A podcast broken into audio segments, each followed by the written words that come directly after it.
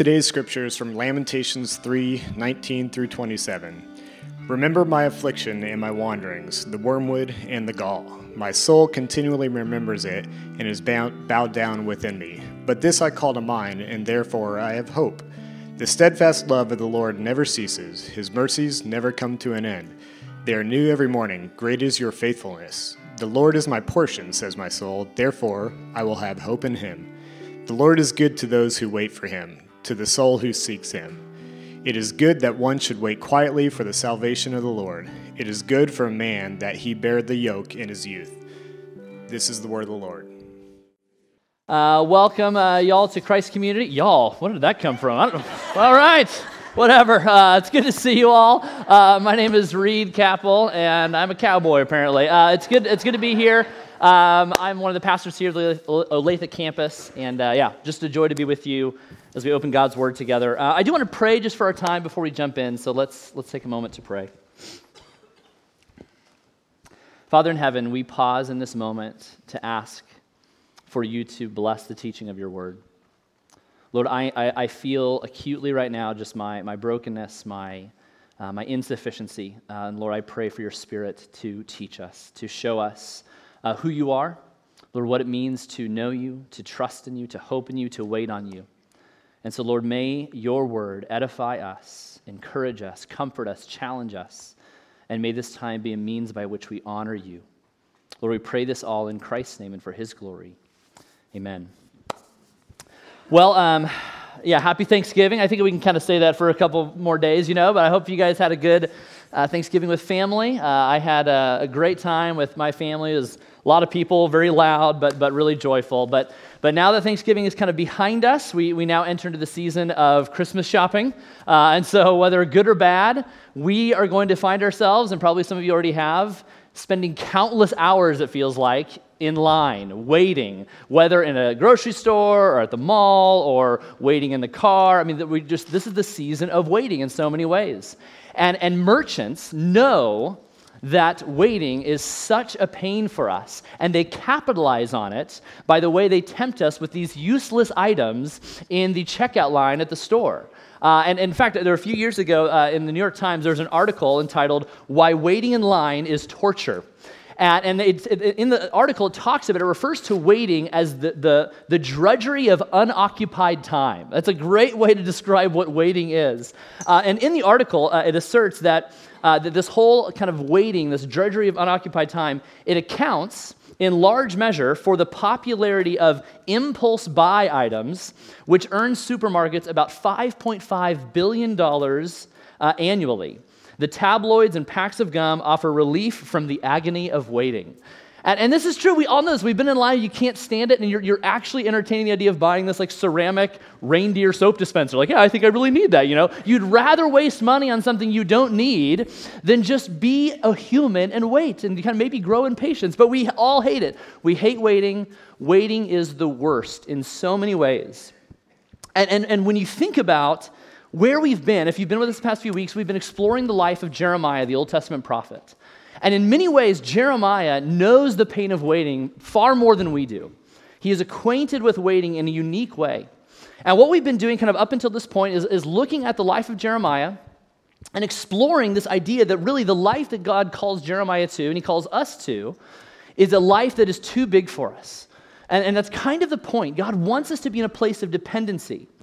But we wrap up our series today by turning to the small book of Lamentations, uh, which follows Jeremiah. It's a, it's a collection of five lament poems written by Jeremiah after the Babylonian exile. So, so Judah has been taken uh, to Babylon in exile, Jerusalem has been destroyed, the temple of the Lord is left in ruins, and Jeremiah, writing these poems in Jerusalem, is reflecting on the fact that, that God is, is just seemingly absent. He's waiting for God to do something, to deliver, to rescue, to, to destroy his enemies. And Jeremiah waits and waits and waits. And you and I know, we know the pain of waiting. We know it on superficial levels, like we wait for a Netflix video to download or buffer. You know, we wait for our food to be delivered. We wait in line at the store. But we also find ourselves waiting for more significant things. We find ourselves waiting for a new job opportunity. We're waiting for this acceptance letter from the school we want to attend. We're waiting for a diagnosis or a cure. We're waiting for a, positive pregnancy test. We're waiting for a wayward child to return home. We all feel and experience the pain of waiting, which is why it's not a stretch to say waiting is the worst. But what I want us to see this morning from the life of Jeremiah and in his honest words and lamentations is that while waiting is the worst, I think it's also there's a sense in which it might be what's best for us. That while waiting is the worst, I think it's also what might be best for us. And I think Jeremiah discovers this in the midst of his sorrowful, painful, agonizing season of waiting on the Lord. We've seen throughout the book of Jeremiah that God has called him to a life that is beyond him. But as we wrap up the series in the book of Lamentations, what we begin to see is that Jeremiah also models a life that waits in hope. He models a life that waits in hope.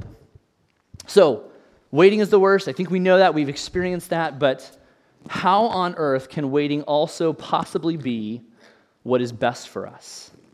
Because we tend to think of waiting, we equate waiting with pain, with anxiety, with frustration, impatience.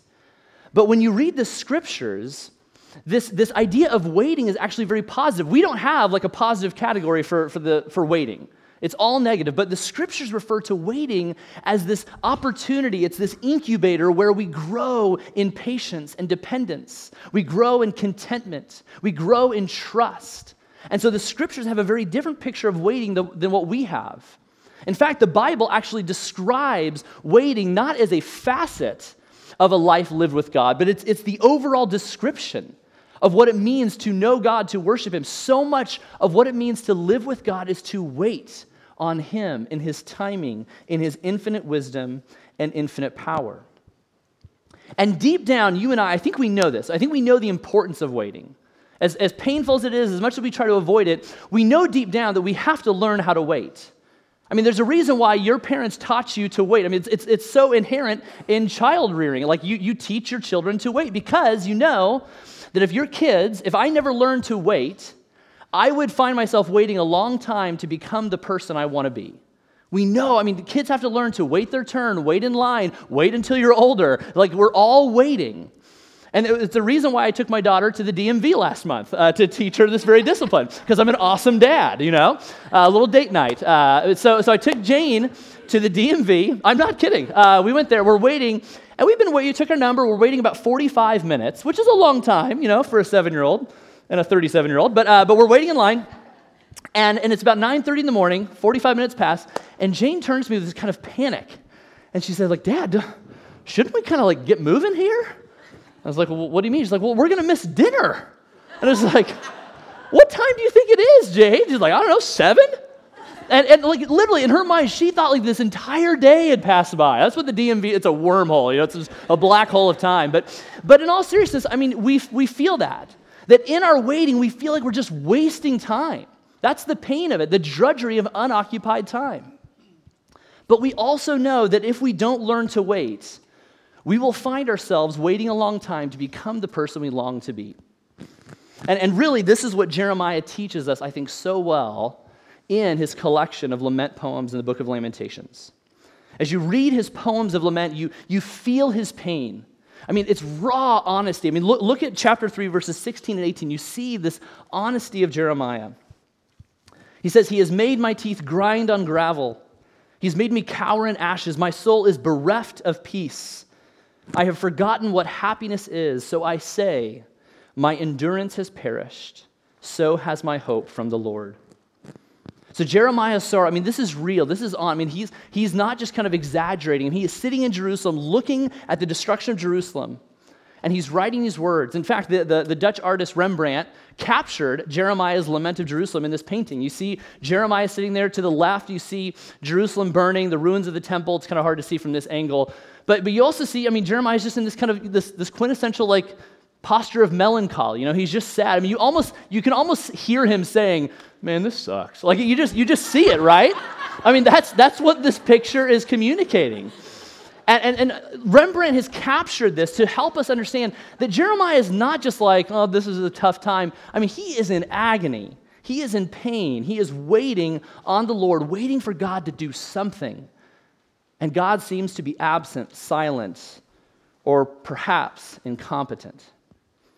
But as we continue reading in Lamentations, particularly chapter 3, in the middle of this collection of poems, we begin to see a turn in the tone of Jeremiah's writing. And particularly in starting in verse 19, we read these words Jeremiah cries out to God, Remember my affliction and my wanderings. That word wanderings, it can also mean homelessness. Remember the fact that I have no home, God. Remember the wormwood and the gall, my soul, it continually remembers it, and it is bowed down within me. And then there's this important and imperative word, but. But this I call to mind, and therefore I have hope. So, yes, waiting is the worst. We, we know the pain of waiting. We try to do all that we can to avoid it. But there's a sense in which waiting also might be what's best for us, which sounds ridiculous. So, how on earth is this possible? And the first thing I want us to see from Lamentations 3 is that, is that waiting allows us the opportunity to remember the past. What waiting does, it allows us the opportunity to remember the past. So, what does Jeremiah do as he waits? as he sits looking at the destruction of Jerusalem, as he laments the loss of his family members and friends who are either dead or in Babylonian exile. In this moment, Jeremiah is reminding himself of God's love and faithfulness that has been displayed throughout his life. And we see this very clearly starting in verse 21. But this I call to mind, that imperative word but, but this I call to mind, and therefore I have hope. The steadfast love of the Lord never ceases, his mercies never come to an end. Now, the thing to notice is that nothing changes in Jeremiah's circumstances. The temple is not rebuilt. He doesn't have family members return. He's still sequestered in that cave, leaning on his hand in sorrow and agony. Nothing has changed in his circumstances, but what has changed is Jeremiah's perspective. He begins to turn his gaze from the pain and the sorrow that he's in to the goodness of God and his faithfulness and love. Now, this didn't bring an end to his waiting, but what it did, by, by shifting his perspective from the pain that he was in to the goodness of God and what he has done throughout time, Jeremiah is enabled to wait without falling into despair this, this remembering, this reflecting and looking back is like a pressure release valve. It doesn't take away the pain, but it creates a sense of capacity to handle the pain that we're experiencing. Again, Jeremiah is not dismissing the, the, the, pain that he's expressed in verses 1 through 20, and really the first two chapters of Lamentations, but rather he is saying something profound about God. In this season of waiting, Jeremiah is saying, as great as his sorrow is, as great as the pain and the loss that he's experienced is, God is greater. And Jeremiah knows this because of who God has been and what he has done. And Jeremiah wouldn't have been able to, in this moment, in the, in the midst of his honest, raw anguish, he would not be able to bring to mind the steadfast, loyal love of God unless he had this opportunity in his waiting to look back and reflect. Jeremiah wouldn't have been able to get to this point of remembering God's goodness and faithfulness unless he was in the crucible of waiting. Jeremiah, he begins to turn his attention to God in the midst of his suffering, in the midst of his waiting. And it is through his sorrowful waiting that he is put into a position to see God in ways that comfort could never provide him. But Jeremiah does another thing. He, yes, he remembers the goodness of God, his faithfulness and love, but Jeremiah is also quick to recognize, and we see this at, towards the end of chapter 3, is that the predicament he's in and the predicament that God's people are in, they brought it on themselves. The, the reason why Judah was taken into exile, the reason why Jerusalem was destroyed, is because they failed to repent. They failed to turn, to, they, they rebelled against God. They chose to live for themselves and for other gods. They completely discredited the goodness of God and his commands over their life. And so the predicament they're in is because of what they have done. And so, yes, yes, there are times in our life where the sorrow we're experiencing, the season of waiting we're in, is because of other people's brokenness, is because of other people's sin. But we should, like Jeremiah, in this moment, consider that perhaps the pain and the sorrow and the agony and the waiting we're experiencing, perhaps it is directly because of our own brokenness. That's not always the case. But we should be at least willing in this season of waiting to reflect on and repent of our brokenness. Waiting affords us the opportunity to see how deeply seated our sin is. And it's an opportunity to rely on and to trust in the steadfast love of the Lord, which is what Jeremiah calls to mind. In his time of sorrow, in his time of reflecting on his brokenness and the brokenness of Judah, what does Jeremiah call to mind? He calls to mind the loyal love of God, the steadfast love of God, the covenant love of God, which we talked about last week. Essentially, what Jeremiah is doing is he's remembering the wedding vows that God had made to his people. Jeremiah, in this moment, is able to hope in his waiting because he's looking back at God's promises. He's looking back at God's promise making love specifically that will never be broken. And this is what waiting affords us. The season of waiting we're in, we want to get over it, we want to get through it and just get to the place where we finally have the thing that we're waiting for. But if we are too quick, we will miss out on what this season of waiting affords us the opportunity to look back and remember God's faithfulness. The pain of waiting turns into a pathway of hope for us when we change the perspective of the past. Let me say that again. The pain of waiting turns into a pathway of hope for us by our perspective of the past.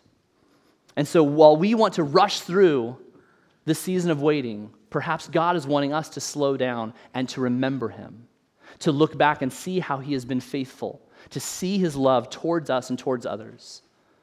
So, how do we do that? What does that look like? Well, let me suggest a few things as we think about this idea of waiting, waiting that remembers the past. Let me suggest two things for us. The first is that I think we need to grow in, in the disciplines of remembrance. We, we are a forgetful people. I, I guess I'll just speak for myself. I'm a forgetful person. I know that if I don't put something into my phone or make a reminder, I am just lost. And so I need those reminders. How much more do, do I, do we need the reminders of God's faithfulness throughout our lives? We are so quick to forget. And perhaps, perhaps the reason we find ourselves so frustrated in the present, in our season of waiting, perhaps the reason we're so frustrated in our present is because we have forgotten how good God has been in the past. In some ways, I think that our frustration in the present with God is rooted in the fact that we have forgotten how good He has been. And waiting affords us the opportunity to look back and remember all the ways in which God has been there for us and provided for us. And so, so think about, I mean, maybe the discipline of remembrance for you, maybe it's journaling. You know, maybe it's a means by, by recording and remembering the ways in which God has been at work. I recently, we were opening up some boxes in our basement, and I came across a journal of mine from college. Uh, and that was right around the time when I came to, to faith in Christ. And it was so interesting just to see the things that I prayed and, and, and the questions I asked, and to see, my goodness, I, I have grown. I actually have matured in Christ likeness. That's, that's encouraging to see, but that journal served as a reminder for me that God has been at work. And I got to see the way that I prayed for certain things and see how those prayers were answered. And so perhaps journaling is a practice for you, or it might just be coming to church more consistently. And, and I don't say that as your pastor to make you feel guilty, like, oh, geez, but, but to say, look, we need to gather together, to be reminded of by each other of how good God has been. Because oftentimes, if you're like me, sometimes the best way to be aware of and to grow and understand God's goodness is to see how good He has been in the lives of others. I mean, I can't tell how many times in, community group or in conversations and relationships where I'm at a place of just spiritual dryness, and as I see the way God has been at work in this person's life, it compels me. It stirs in my affections a desire to know God more. And so perhaps we need the practice of being in community. So, secondly, we need the disciplines of remembrance, but, but secondly, I would suggest that we need to have hearts of thanksgiving. I mean, we just celebrated this season where we kind of pause and intentionally say what we're thankful for, and that's a great discipline, but really what we need is we need to practice Thanksgiving year round. Just with less tryptophan in turkey, you know. I mean, but, but seriously, we, we need to have this practice of being more grateful for the ways in which God has been at work in our lives and through the work of other people. Perhaps what we find in our lives is that in our waiting, we find our waiting to be unbearable because our hearts might be ungrateful. Perhaps our waiting is unbearable because our hearts are ungrateful. And so we need to grow. And I, and I, I truly do. I think one of the best ways to conquer a bitter and frustrated heart is to grow in the discipline of gratitude. So, waiting remembers the past. Waiting allows us an opportunity to look back and see what God has done. But waiting also enables us to delight in today.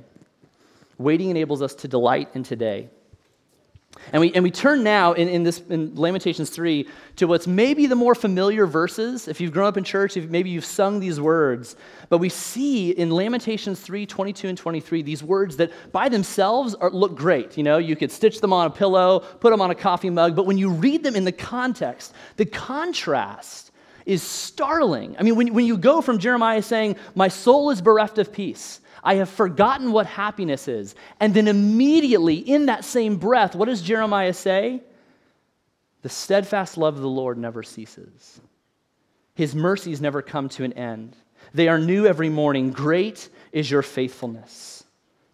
Jeremiah remembers and he looks back at the loyal love of God and that reflection, that remembrance of God's loyal love enables Jeremiah to have eyes to see the way in which God's mercies are new that very day. As, as Jeremiah remembers God's faithfulness, it prepares him and gives him eyes to see how God is at work now, even as he sees the rubble of the temple before his eyes. Thomas Merton, uh, an early 20th century uh, monk, uh, a Catholic monk, uh, describes this, this idea of having this gratitude as he's re- reflecting on Lamentations 3. He says this To be grateful is to recognize the love of God in everything He has given us. And He has given us everything. Every breath we draw is a gift of His love, every moment of existence is grace. Gratitude, therefore, takes nothing for granted, is never unresponsive is constantly awakening to new wonder and to praise of the goodness of God. Each day is not just an opportunity for God to show mercy to us, it is an opportunity for us to praise Him and delight in Him. And so, in some ways, I think the, the, the, discipline of, of seeing God's faithfulness in the past, it prepares us and gives us eyes to see His goodness now. And really, in many ways, waiting, while we want to get through it, waiting in some ways is the remedy to the poison of busyness in our life.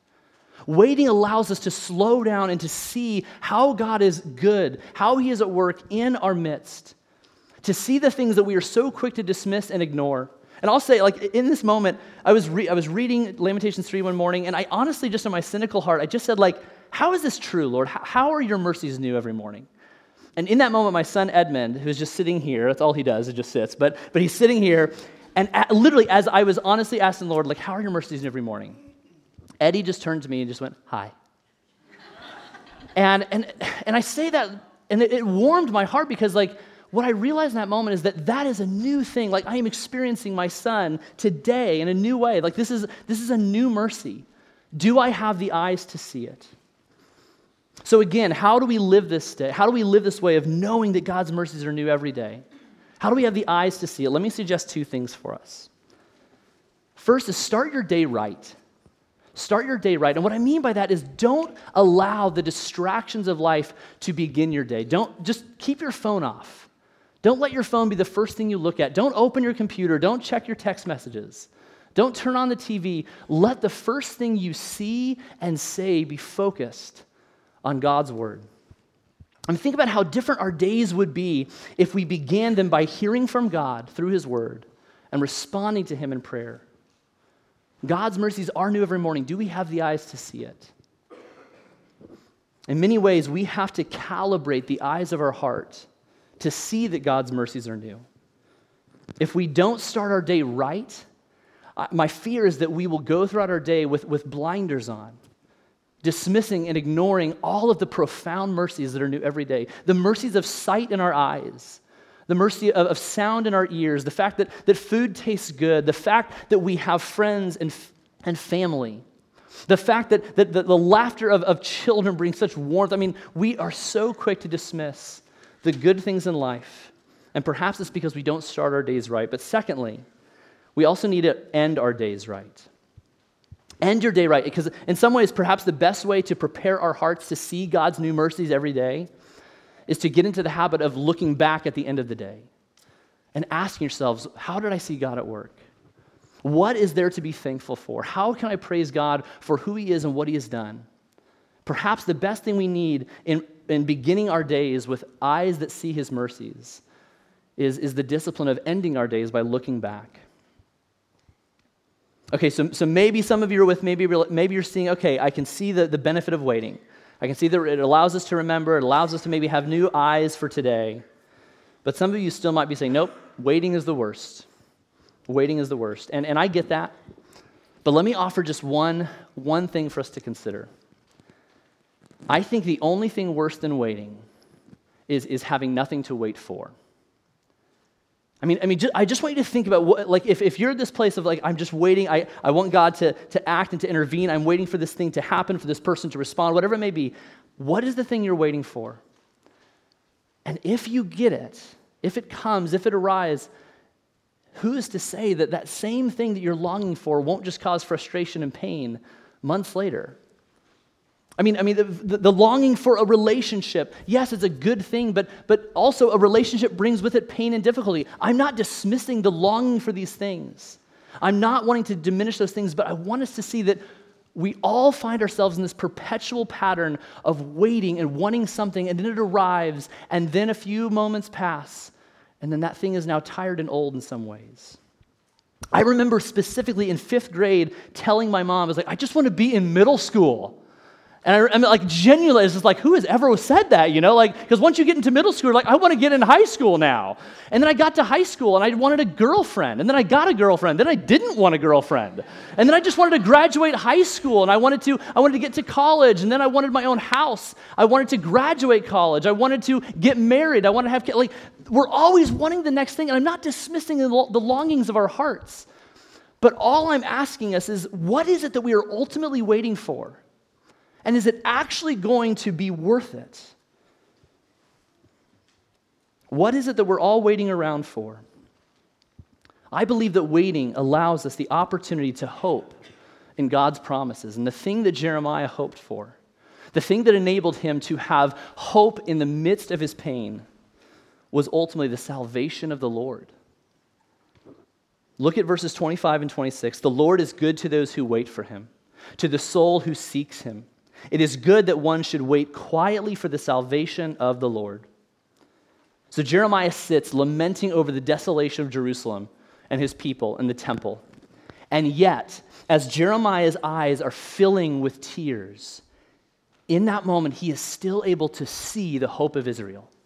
He is still able to long for the salvation, the deliverance, the rescue, the restoration of all things that God has promised. And I can't help but wonder that in this moment, Jeremiah perhaps is bringing to mind the words he penned in chapter 33 of Jeremiah, where he says, Behold, the days are coming, declares the Lord, when I will fulfill the promise I made to the house of Israel and the house of Judah. In those days and at that time, I will cause a righteous branch to spring up for David, and he shall execute justice and righteousness in the land. In those days, Judah will be saved, and Jerusalem will dwell securely. And this is the name by which it will be called The Lord is our righteousness.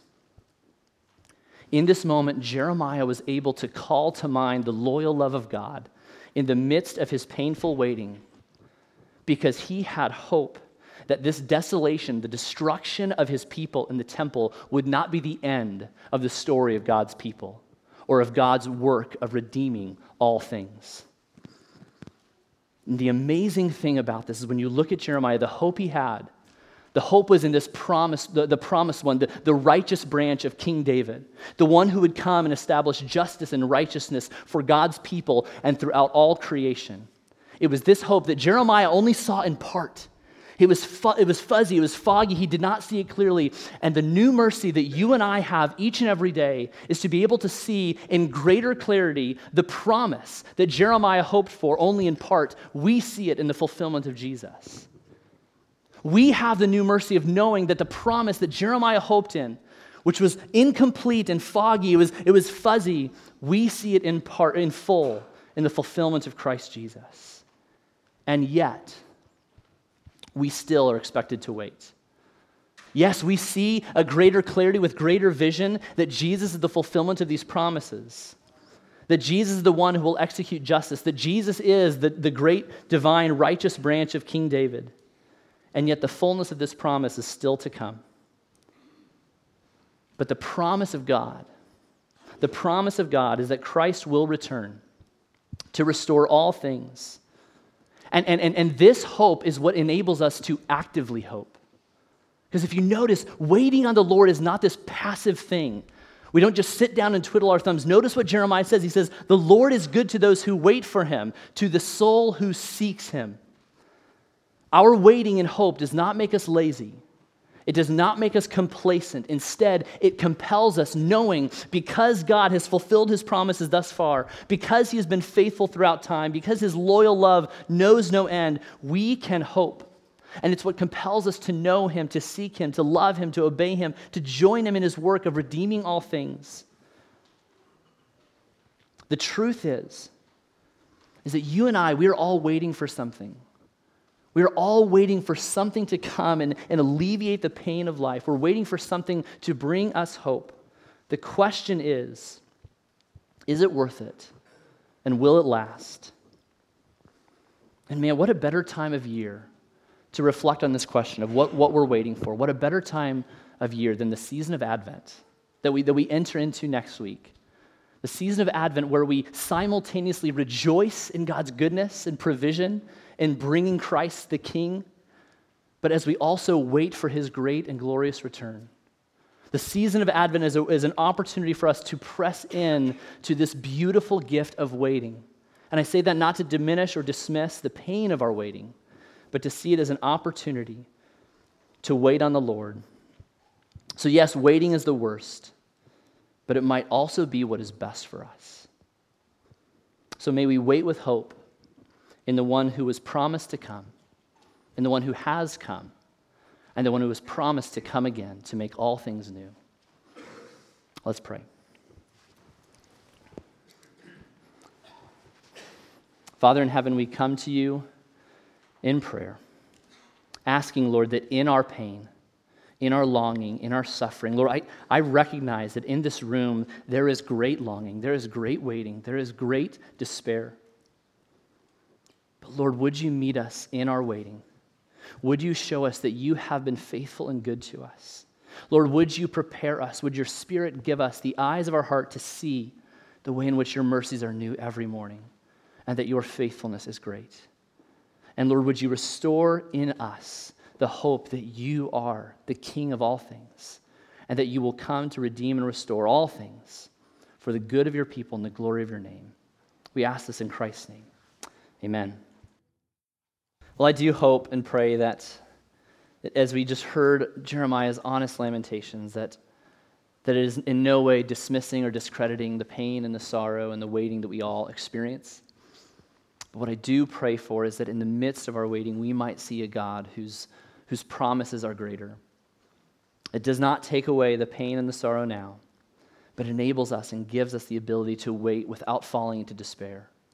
So may we be a people who are able to remember and reflect on God's loyal love, who are able to have eyes to see and delight in his good mercies today, and to hope in the promises that are yet to come.